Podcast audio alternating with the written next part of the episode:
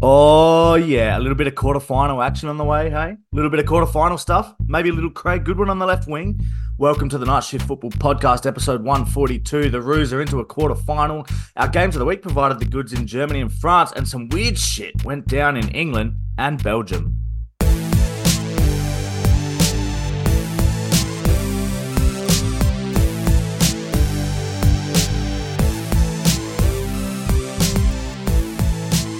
Here we go, another week. Uh, Socceroos quarterfinal. I'm so excited. Uh, is the football exciting? Definitely not, but Socceroos being in a quarterfinal, that is exciting. I'm joined once again by Cooper and Tommy. Feel free to say hello if you like, guys. Hello. No, uh, no synchronized timing this week. Nah, I'm just, I'm just winging it. You know, I, I don't write this stuff down. I just roll into it. I press record. We start talking. The only thing that's pre-done is the intro. Um, it's a good thing. No one, yeah. no one is ever accused us of having anything written down or planned. So no, well, long time listeners will know that we spent a long time looking for someone to be our Googler, and Cooper is Cooper is that guy. He's our Googler now. So let's start with this nonsense. We're not going to start Socceroos. We'll get to that in a sec, but we wanted to have this discussion. It's being reported today um, by the BBC, ESPN. Uh, the man Fabrizio Romano that there's a game in Belgium that is going to be replayed because of a VAR decision. I'll just read out this post from, it looks like Facebook or Twitter, that says historical decision has been made as Genk v Anderlecht game will be replayed due to VAR error. Uh, Belgium side Genk have won their appeal against a VAR error, and their league match with Anderlecht will be replayed, etc., etc. Anderlecht won the game 2 1 in December, but Genk's Yira Sor saw his first half goal ruled out after following up on Bryan Heynen's missed penalty. Sor was penalised for encroachment. Two Anderlecht players were equally as guilty. This means the penalty should have been retaken rather than the goal simply ruled out. Genk took their case to the dis- Disciplinary Council for Professional Football, who ruled the match must be replayed. Now, I don't think any of us have seen the actual in- incident. In fact, I don't think any of us even care about the incident we can't be going back and replaying games because of a disallowed first half goal, can we? Or any goal for that matter. Not from December 23rd, 2023. I think if not from yesterday. Uh, that's what a long deliberation period. It's a huge deliberation period. And, and I agree with you. And even if it was yesterday, we can't be going going back and replaying this. I know when uh, I've seen it likened on Twitter to the, the Liverpool Tottenham incident and how so many people joked and we joked about how, oh, replay the game, replay the game, da da da. And we got on here and we spoke about how actually fucked we would all be if we replayed this fixture because of the precedent that it sets. And this has just opened a whole can of worms. If four games in Belgium have VAR errors on the weekend. Are we going to replay all four of those in a month's time? Is this going to be a never ending league that we don't get a champion until 2027 until they've gone through all the games without making a mistake? It's crazy stuff. You're almost getting into like just concurrent league seasons now, and it's just rolling league titles, and maybe they'll just eventually pick a day and be like, "Okay, you're champion for this season. Yeah. Pick a day next year." I, Where do look, you sorry, where do you possibly draw a line at what fouls and what decisions are worth replaying a game for? Like purely because it was a pen- penalty incident and cost them a goal, but like they still had a whole second mm. half to score a goal. That this was in the first half, but I, I, guess none of that really mattered. Like at any point of the game, at any any kind of decision, we just we just can't be doing it. It's it's completely crazy. I just it's in, it's interesting to wonder about a threshold though. Like mm. I haven't seen I haven't seen this incident but if it is being likened to the Liverpool one, uh, pretty like important phase of the game, uh, glaring error where it was just process that went wrong. Um, that would feel more like a, a, reason to replay a game as a you know as yeah. opposed to like a penalty, something that's objective. I don't know where you would make the threshold. It probably would be the Liverpool incident, but mm. everyone roundly rejected that. I th- I just think like the comparison is so funny because the decision made in the Liverpool game actually cost Liverpool a goal. Whereas mm. in a sense with with this one, this hasn't cost Genk a goal because even yeah, if they correctly XG. ruled the decision, if they correctly gone back and the linesman or VAR had gone, okay, player from both team encroached, we have to retake this penalty. There's absolutely no guarantee that Bryan Heynen, who missed the penalty in the first place, steps up and scores.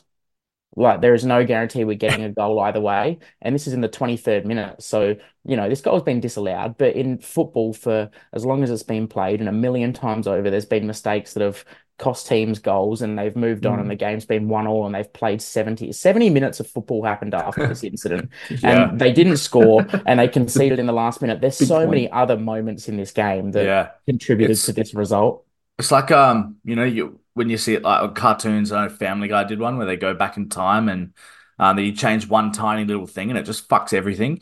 You don't know what would have happened. Like you literally have no idea what would have happened. Like if uh Liverpool were given a penalty against Arsenal for the Odegaard handball, you don't know that Arsenal weren't gonna like change a gear because of that and then come out and get an equalizer or a winner. Like you you cannot say that any of these things, bar like maybe a final minute of the game, like uh, you know, Grosso against Australia in the World Cup, an incident like that that's in the final kick of the game, you have Mhm. no way of knowing what the result would have been. You know, it's all well and good to say, yeah, you've got that goal, you're two one up. Doesn't mean you would have won. For all you know, Genk might have come back and scored two or three more anyway and beat you. Like we have no idea how it would play out. Uh, but if we are going to do it, we should go back and replay the entire World Cup.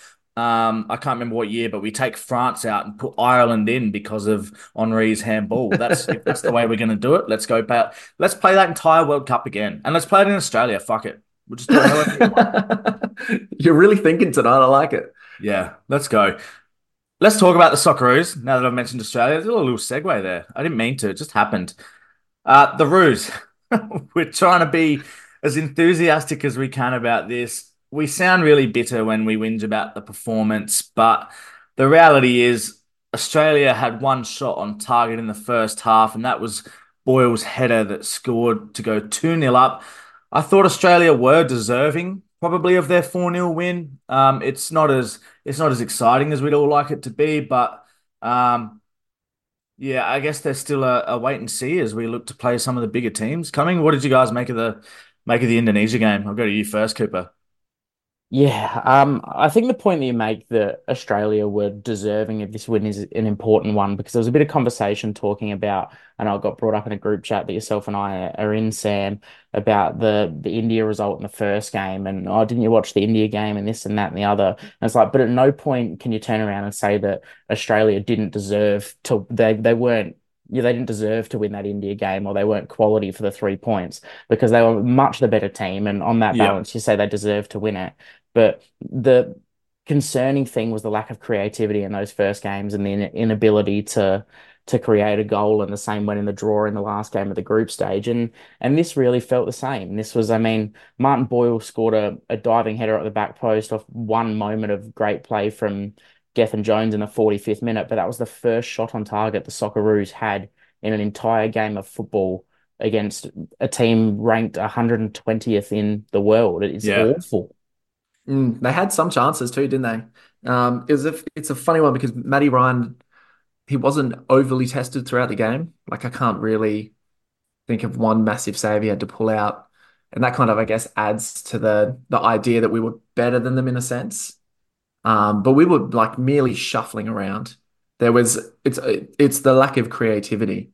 It's the lack of any kind of I don't know guts in a way to take a game by the scruff of the neck and actually try and play some decent football.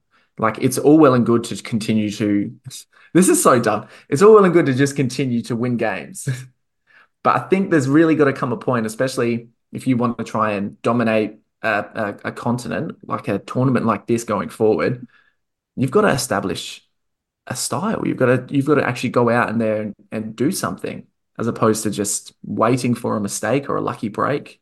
Yeah, I think like we're obviously resu- it's results driven football, and Australia could well go on and win this tournament. That's a genuine possibility. We do play better against better teams, I think. Mhm. Um, but I think for more of us, we're we're looking at the bigger picture here. And so when I talk about the Socceroos and playing good football or playing a, a brand of football, especially against sides like India and Indonesia and Syria, playing a brand of football that makes people want to tune in and watch. Because Yes. we're talking about at, at the World Cup, the whole thing that got everyone going, as well as getting results, they were also looking exciting um, on the counter and like doing exciting things, taking it to the best. And they just, like that that's what built up all this excitement in Australia for people wanting to watch the Socceroos. And then we go into this Asian Cup and people see maybe some of the friendlies we played. They see the World Cup qualifiers we played, albeit against pretty weak opposition. Um, and there's nothing there that makes you go, oh yeah, I I really want to sit up at 10 o'clock on a Sunday night before I have to go to work the next day and watch Australia play Indonesia. Like if we're going to be we, the whole point of us joining this Asian Federation was for us to grow as a footballing nation on the world stage. Um, mm.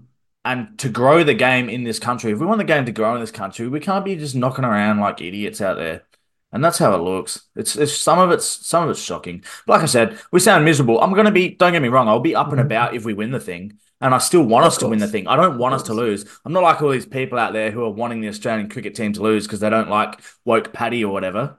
Um, I genuinely want Australia to win, but it's just yeah. I just the the Arnie thing. What did you?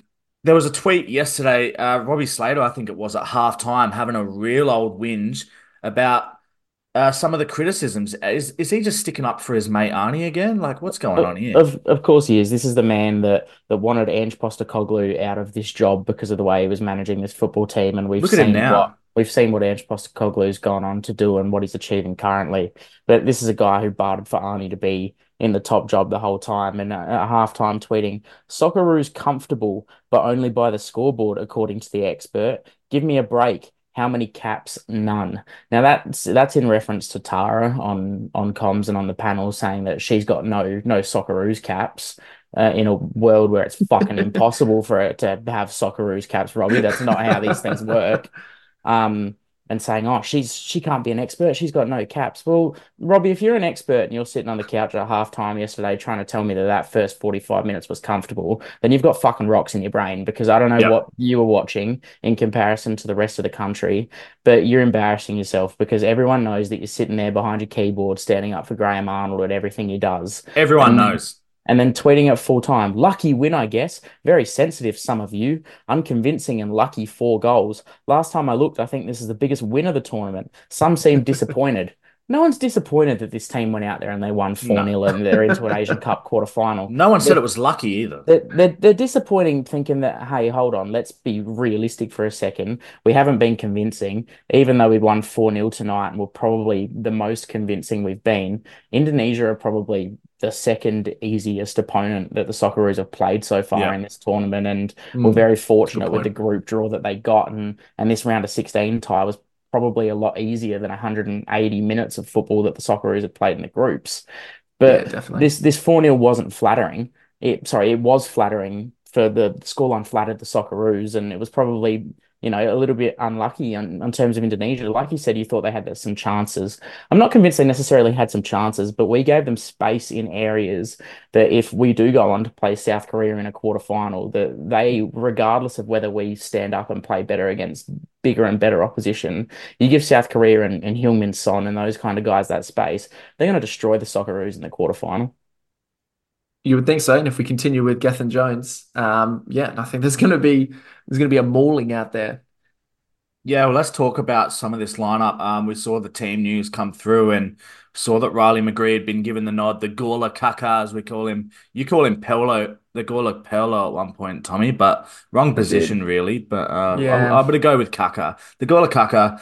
Bruno Fornaroli got a start uh, which which I like to see. I'm not sure him and Yengi. I think we've all got them pretty well on the same level at the moment. If it's not going to be Duke, happy for either of them. Uh, but Jordy Bos held his spot at left wing, and this again not a criticism of Jordy Bos. He's not a left winger; he's a left back. And we said it last week. Arnie just keeping Behich in this team is completely baffling to me. We have genuine fears of what could happen against uh, the likes of Japan and Korea or whoever with these fullbacks. And Gethin Jones, I saw some tweet, a lot of tweets actually last night saying that this guy just simply is not up to this level at all. Like he's so out of his depth. And then I saw other replies saying he'd be out of depth in their in their mixed futsal team on Wednesday nights. Um, he hasn't yeah, endeared himself to the lucky, country. Lucky not to be sent off as well. I thought. Oh yeah, definitely. That's a wild, reckless challenge. I. It's one of those ones I think where like the kick out after is it's one of those ones when you look at it, I think it probably should only be a yellow because Mm-hmm. use some common sense. It should only be a yellow, but they are always given, they are so often given as reds. Um, Yes. It wasn't yeah. like the one in Af uh, AFCON overnight. I think was it the Guinea game, Equatorial Guinea versus Guinea. Your If you- story.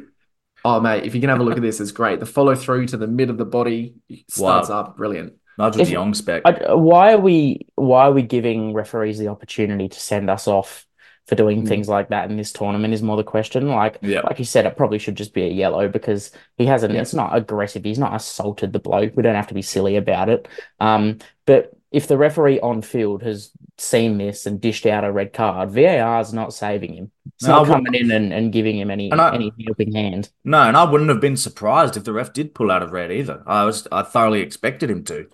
Um, yeah. The, Couple couple of things I wanted to talk about lineup wise. Um, Mm. I'll start with Bruno and, and Riley. Um, Riley is the best creative midfielder that the Socceroos have had for a, a serious period of time, and by far in this current team.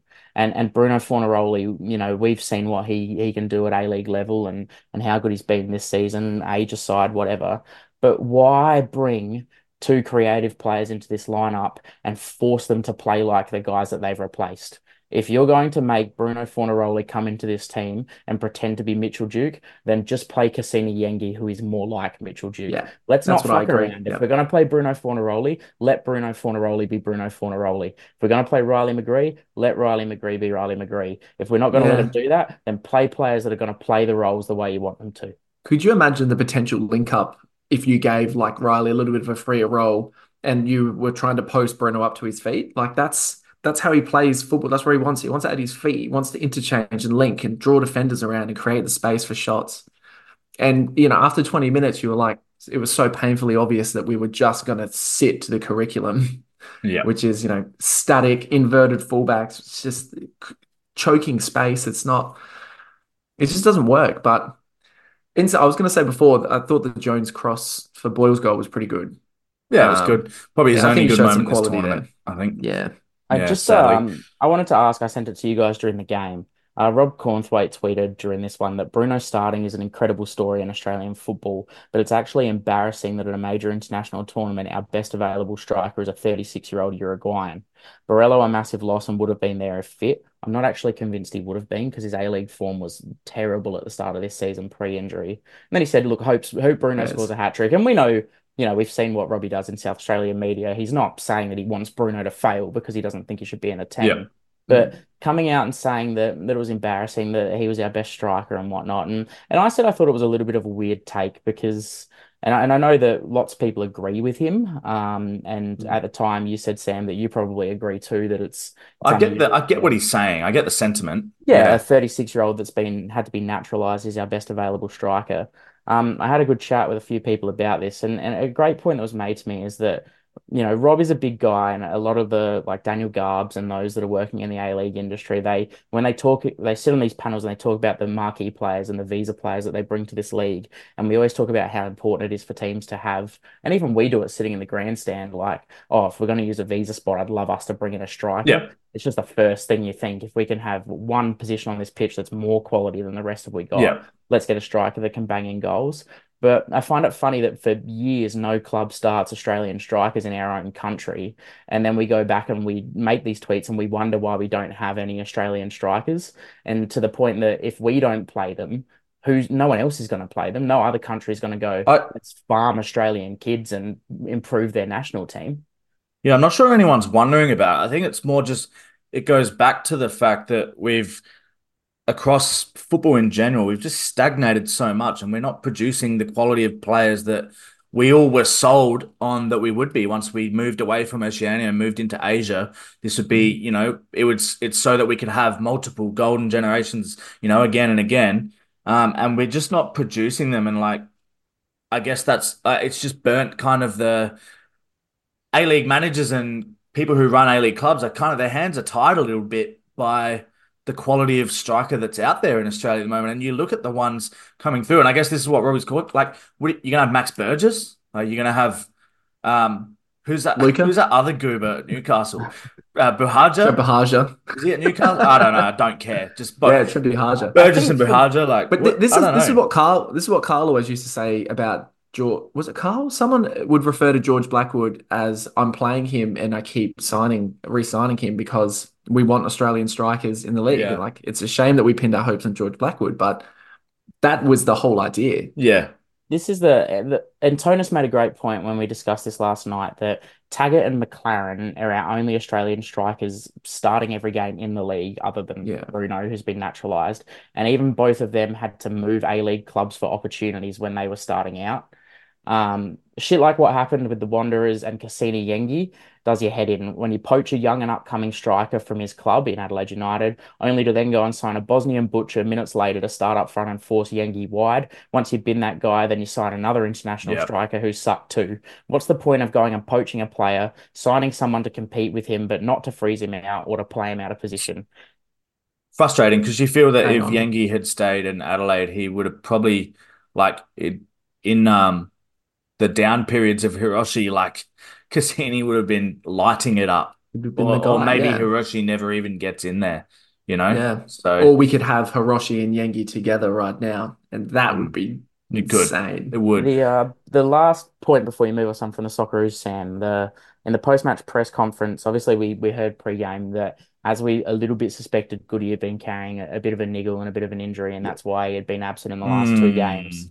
Um, then comes back Who said the that? bench. Whether you whether you believe this or you don't believe it. That's it, Adelaide United levels of transparency. well, uh, it is. Yeah. You're right, and and we'll leave that up to whatever you make of it. But but going forward, Graham Arnold, when asked about Craig Goodwin and whether he would start in the next game in his post-match press conference, um, Arnie came out and he said that Craig is at an age where I feel like at times he can be more of an impact substitution off the bench. For starters, we're talking about a 32-year-old when we started a 36-year-old up front last night yeah. a younger kid who could have had more energy, and then you Arnie put experienced 36 year old on to be an impact sub off the bench. Um, and then he went on to say that he doesn't think that that Yordi Bos, who is a natural left back, and Craig Goodwin, who is a natural left midfielder, can't play in the same team. Um, Oh, so, talking shite, so isn't he? he is talking out of his ass to do everything he I- possibly can to keep as is Behich in this team. When in reality, Bos and Goodwin could both start in either position. So if anything, they're both more compatible together than Behich and whoever he chooses. I firmly believe that Arnie is all over the criticisms he gets from the Seems it. the Australian footballing public, I think, and so he starts spinning these this chat and these webs. Um, I guess a lot of that criticism probably comes through in Australian, like that journos asking questions and things, relaying those thoughts of the public, I guess. Um, but he just the way he spins all these lies, and like not lies, I guess I shouldn't say they're lies, but Alleged. just talks out of his ass. Allegedly talks out of his ass. Um, and like with the things like with the Craig Goodwin thing, like when people, you know, when you see these situations where they kind of get defensive about it and say, oh, well, he's had a niggle. And it's like, Mm. well, fucking tell us then. It's like when we get when we get the shits with Adelaide United, and we were all going, where the hell's Ansell? Why aren't you playing Nick Ansell? Why aren't you going to get the Ansell? Um, and then I turn around, they're like, oh no, he's been injured. And it's like, well, fucking tell us that. Otherwise, we have every right to be pissed about it, you know, and asking you and criticizing you. So, oh, just sort it out. Craig Goodwin, though, coming on, getting a goal and assist in the, in the final stages. Oh, what a king, isn't he? Isn't he just a king? What a ridiculous performance to really just rejuvenate such a lifeless squad. Uh, his quality, I mean, it was a, a nice delivery for the Souttar goal, definitely. Um, and he does kind of have a lot of goal to aim at for the shot, but Mm. nonetheless, you just you want a, a bit of quality to come onto the pitch, someone that's going to take something on and try it. And he did that twice, and bang. Well, Harry Souttar now has the, the same amount of goals in a Socceroos shirt as, as Mark Viduka does. And no. he was asked about equaling this this tally of Viduka's goals last night. And he said, I've known that I've been one short for a while. And when I saw Craig coming off the bench with five minutes to go last night, my eyes lit up.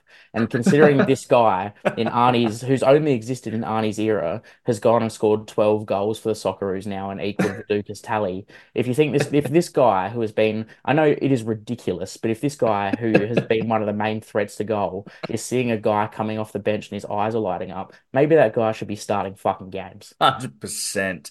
Absolutely. Um, I've just had a look. He's nine goals off being a top 10 goal scorer for Australia, which he could realistically get. Huge, isn't it? Wait till some of these World Cup qualifiers come around against some minnows and we'll see what we get.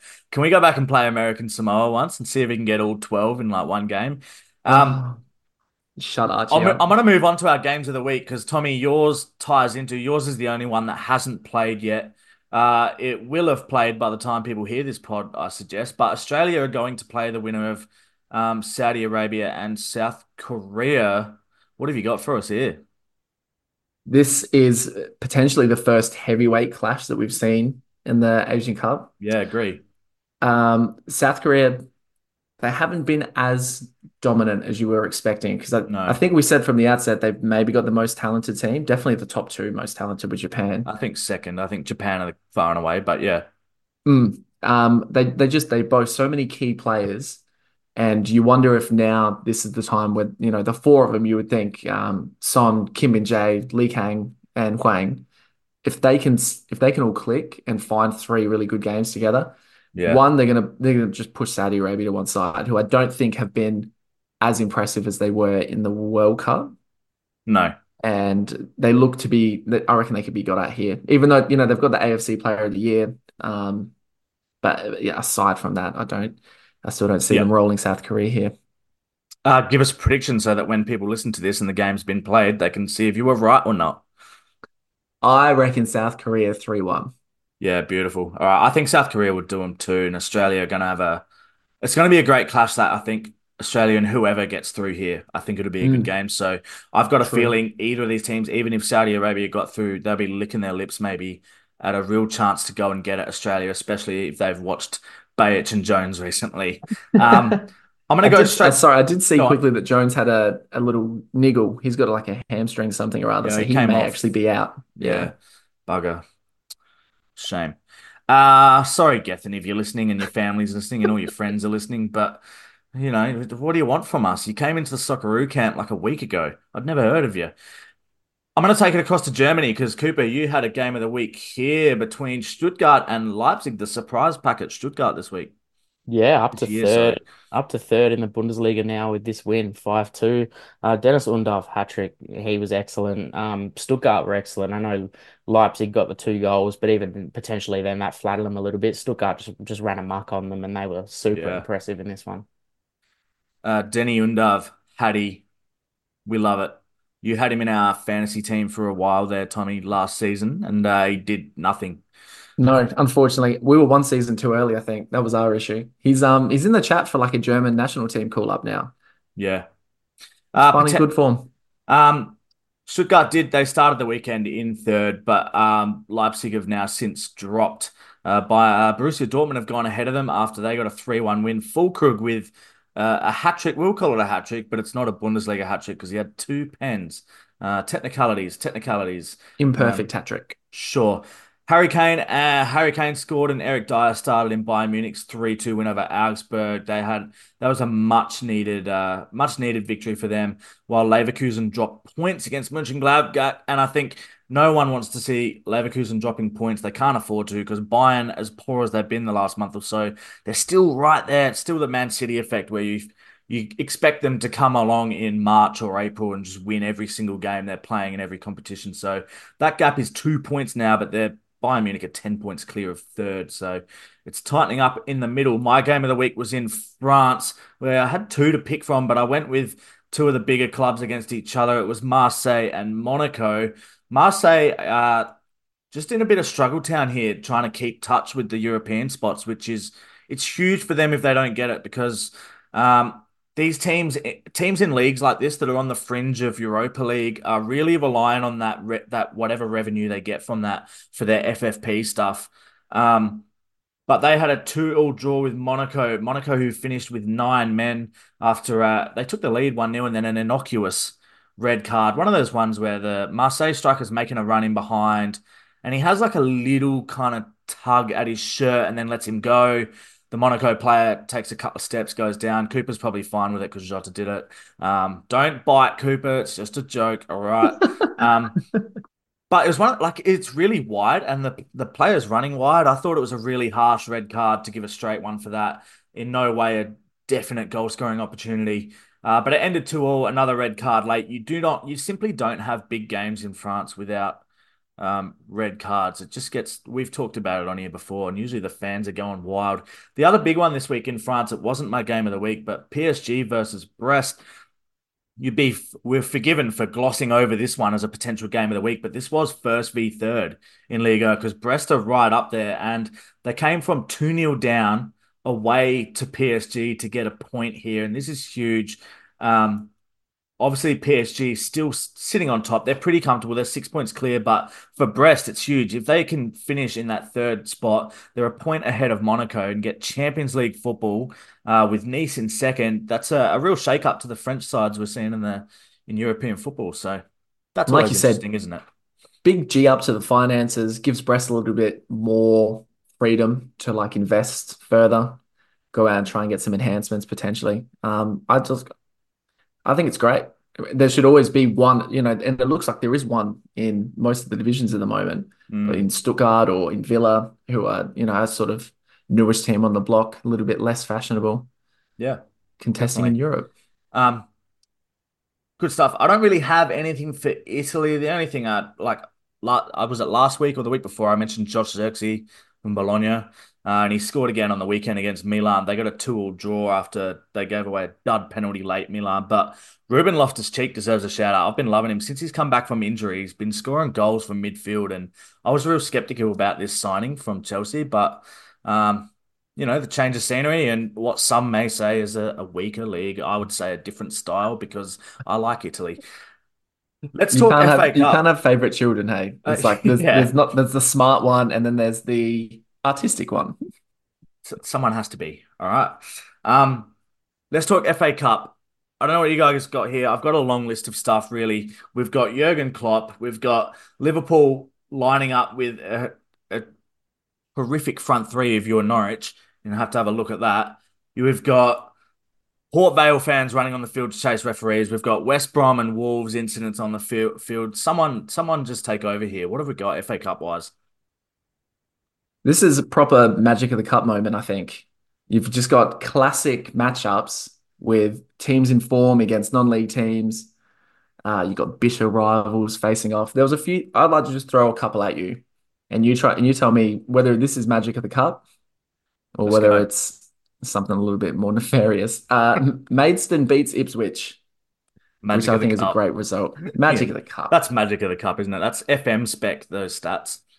Oh, it was insane, wasn't it? 37 shots to two, uh, two on target, 21% of the ball. Yeah. They have sat in, soaked it up, delivered when it mattered. And that's it's beautiful. I mean, did you see how excited one of the fans got?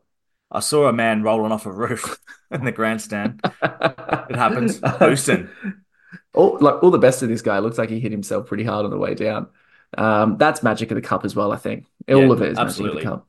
Yep. Uh, next, Port Vale pitch invader. More nefarious. It's not going in the magic of the cup vibe. That's for sure. What are we doing? Why are there people out there chasing referees? Like, grow up. Grow up. That's pretty much what it is. Don't chase refs. Like they've got enough to do poorly as it is. They don't. Don't go on the, the pitch. they don't you know? need the threat. I don't mind a little bit of spillover onto the pitch when teams like celebrate goals. Um, mm. You know, and you get one or two like they've spilled over the fence or climbed, but you yeah, the fence has come whatever. Down, they're just whatever. they're kind of just jumping around, dancing, having a time, and then they get ushered back over the fence. But this is just silly. We don't need aggression. Next, no, definitely not. Um, it, you know, in the vein of fans being on the pitch, uh, Wolves scrapping mm. with rivals West Brom in the Black County, Black Country. Uh, I'm not sure what they black, call that yeah, irrelevant black, derby. Black Country Derby. Black Country. Yeah, this is much more grim, I think This was a lot. it's this is uh, it was nasty to see and just I felt on edge watch. So this was after just after the Socceroos game. I had it on in the background here, and then I I fully converted my attention to it, and it had already kind of there'd been a bit of a rush down one end. Uh, supposedly West Brom fans getting at the Wolves player like family section or something like that. I'm not sure. Hmm. Either way, it's just fucking grim no matter who it is. And then there were shots of people, supposedly West Brom fans in the Wolves end, being thrown out by Wolves fans, just kicking them out. And then there was like a guy, an old guy, like he, he looked old, he was hobbling a bit, just marching down the middle of the pitch with his West Brom scarf up in the air towards the Wolves crowd. And you're like, what? Grow up, Gary. You got work tomorrow, maybe. Like, fucking hell. Like, how old He's are you? He's definitely got kids at home that he should probably be Oh, tending to rather than stirring up, you know, football. It's so funny because they they live next door to each other. Yeah, And it's like the idea that they can create such animosity towards one another, yeah, um, to the point where like there were some very bloodied individuals getting dragged across the pitch, someone left yeah. on a stretcher. Like there was all sorts fucking going on here. Riot was police got called in. There was also a man who came on and tried to mega steward on the halfway line with the ball, with one of the spare balls. Um, I just like I've, I've been reading some stuff today online and in some different like forums and stuff for like English football, and just I I completely understand why it happens now because there's so many fucking bozos out there, and you can see them Mm. all commenting like commenting like fucking absolute mouth breathers online about how. Oh, you just don't get it. Like this is proper hatred, and like, yeah, yeah. Why? Like, grow up, You're like grow up. people. You're just fucking adults at soccer games, man. Like, I understand. Like, yeah, hate hate the opposition, whatever. Like, I, I don't want to physically assault someone who supports a different football team to me. Like, it's just let's grow up. Come They on. were ch they were chanting uh, "Let him die" at someone as he was getting carried off the field. Absolute scenes. Um, anything else? What have you got? Uh, Newport come from two down to equalise at home against Man United. Yeah, huge. And then um old mate scored and did a wild celebration. He was pretty happy with himself, Antony. Yeah, um, did we see the, I'm not sure, I know Tom did, he sent it in, but did you see the piece of radio commentary that people on Twitter were saying they genuinely had to pull over and and cry of laughter before they could start No. driving again for this goal?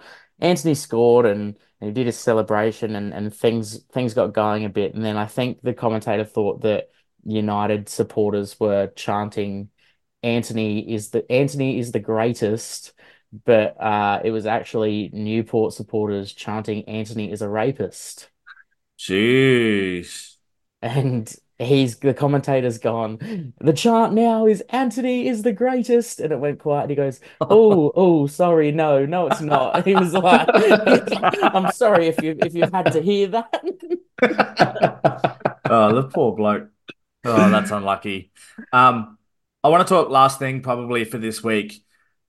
Liverpool, I'll give you a moment here, Cooper. The first thing I want to ask you is why is Klopp sending out Jota, Nunez, and Gakpo at home to Norwich? Uh, the other thing is, I know the answer, so you don't have to take that one seriously. Um, the other thing though is obviously Klopp has announced he will be leaving, something that was supposedly um he had confirmed with the club a couple of months ago, and they've waited till now to announce it. Uh, I just, I guess what I'm asking you here is, what was your visceral reaction to hearing that Klopp would be leaving Liverpool? Because he's provided some some huge moments. Yeah, um, in the the least cringest way possible. A, a little bit Yeah, devastated, to be honest. yeah, Um, sure. especially uh, you know, I've got friends of all ages that support Liverpool and family that have supported the club for 60, 70 odd years. But from a personal perspective of being 23 years old and Klopp has been, you know, my entire teens of my life and growing up and you know that period where you're in high school and you start to give less fucks about your sleeping patterns. So for Yeah, five years you get up and you watch every single do game that your club pays plays no matter Best what time my happens life. and and whatever it is. Klopp Klopp was in charge of Liverpool for this entire time for me. And so I have so much love for Jurgen Klopp and, and the happiness that that he provided me in that period of time. And I know so many people do. And and whether he's gone or not, he's gonna he's had such a lasting effect on this this club now in comparison to what it was before he arrived. and and there's a little bit of obviously the unknown of, of who's going to manage and what it's going to be past the time that he's gone. But we're now at a point now again that Liverpool are, are a big enough big enough club on the map again now that they'll they'll have the pull to sign players and get a manager in that they want, and we, we won't have to jump back on this merry-go-round of, of Roy Hodgson and Brendan Rodgers and and uncertainty. So he, he's done heaps, not just for Liverpool, but for the Premier League too. I said to Tom during the week that outside of, of Fergie and uh, Arsene Wenger, this is the first time that I've seen like supporters of other clubs coming out and going on a serious note. This is actually sad for for English football in the Premier League because this guy's one of the greatest managers we've ever seen, and he's probably like Pep said, you know, the reason that City haven't walked ten consecutive titles in like. So yeah, big loss, yeah. but it's football. Tommy, do you Tommy, do you share those those sentiments?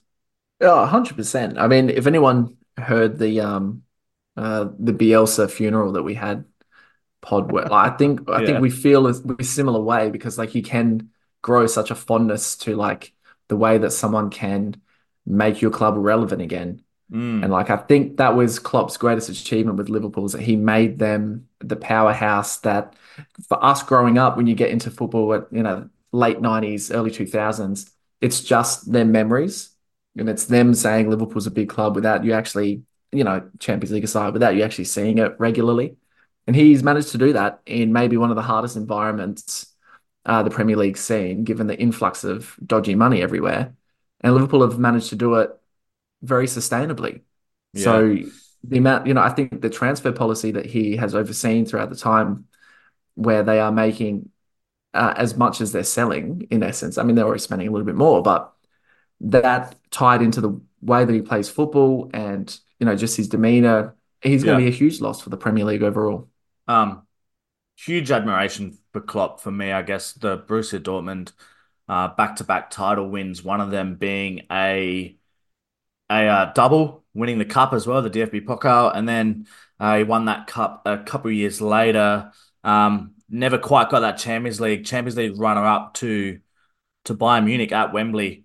Um, but I think like just it's this will maybe sound really cheesy, but this is the way I tend to look at football now that I'm a bit more older and I don't know, maybe hippie-ish is the word. I don't know, but like you're getting bohemian just, in your age. Like there's that moment I can't remember who was talking to where Klopp said to the other manager on the sideline like, "How fun is this?" or whatever. Mm. It was as simple as that, and to me, that just like that is just.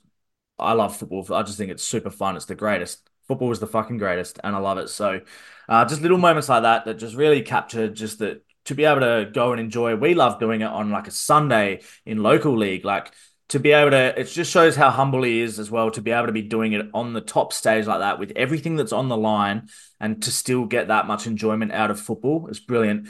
Uh, just quickly, if I can, his honors. Um, I don't know what. Does anyone know? Has he mentioned anything about where he'll be going? Is he just stepping away from football in general? Yeah, he noted that he would he would be having at least a twelve month period off because yep. he's he's ready to give back to to his wife and his family and and whatnot. Um, and then he noted he also said that he did the old "I'll never coach another team in, in England ever again." Um, I think the general oh. the the general consensus is that that he'll have a bit of a break, and then yep. when they're ready for him, he'll manage the German national team. Sure, yeah, he's still got time up his sleeve. He's what 56, 57, something like that. Um, well, that's the thing. Is isn't um the current Nagelsmann isn't his contract up at the end of this season, this footballing calendar season? Nagelsmann. Mm. Whoever's in charge of Germany. Uh, yeah, yeah. Julian Nagelsmann used to be RB yeah. Leipzig's coach. Yeah. Yeah, yeah I'm, not, sure I'm not sure. The not totally sure. Yeah, I know Jurgen said that he wants to have at least twelve months off. Obviously, after he mm. finishes this season yeah. with Liverpool. Anyway, bounds out with two Bundesligas, two DFB Pokals, the German Cup, a runner-up, uh, two Super Cups with Dortmund, uh, Champions League runner-up with Dortmund, and then with Liverpool, obviously a Premier League and FA Cup, uh, two two League Cups, a runner-up, uh, Community Shield, Champions League, runner-up twice in the Champions League. Uh, Karius Tings, you know, it's gonna happen. Uh, Gareth Bale doing Gareth Bale things and whatever. UEFA Super Cup, a Club World Cup, and a Europa League runner up. Uh, I remember that one, the Europa League. That was the loss to Sevilla, I reckon, because yeah, knocked that, knocked Dortmund out in the semi finals. Yeah. And they were pretty much heading through, and then Skrtel popped up, and then some other idiot Uh, popped up, and I was really Dejan angry. Dejan Lovren to to make it Lovren five four right at the right at the death. Yeah, Um, huge that the, the Europa League final loss was sort of the the real first push of the of the Klopp era, and I remember there being a lot of talk about a bit of voodoo on his back because it was his uh, fifth consecutive European final loss. Um, and he hadn't won a, a European trophy at all at that point, and eventually, obviously, got into the Champions League, lost a Champions League final, and then, and then came back and won one. Um, two things that stuck out to me that I, I wanted to bring up about this, if we spoke about it, that I saw online during the week was the best way I saw someone describe their feelings was say, um, when I was 11 years old, my dad walked out on me, and I haven't felt like this since then. And the top comment was, um, how dare you compare your deadbeat father to Klopp?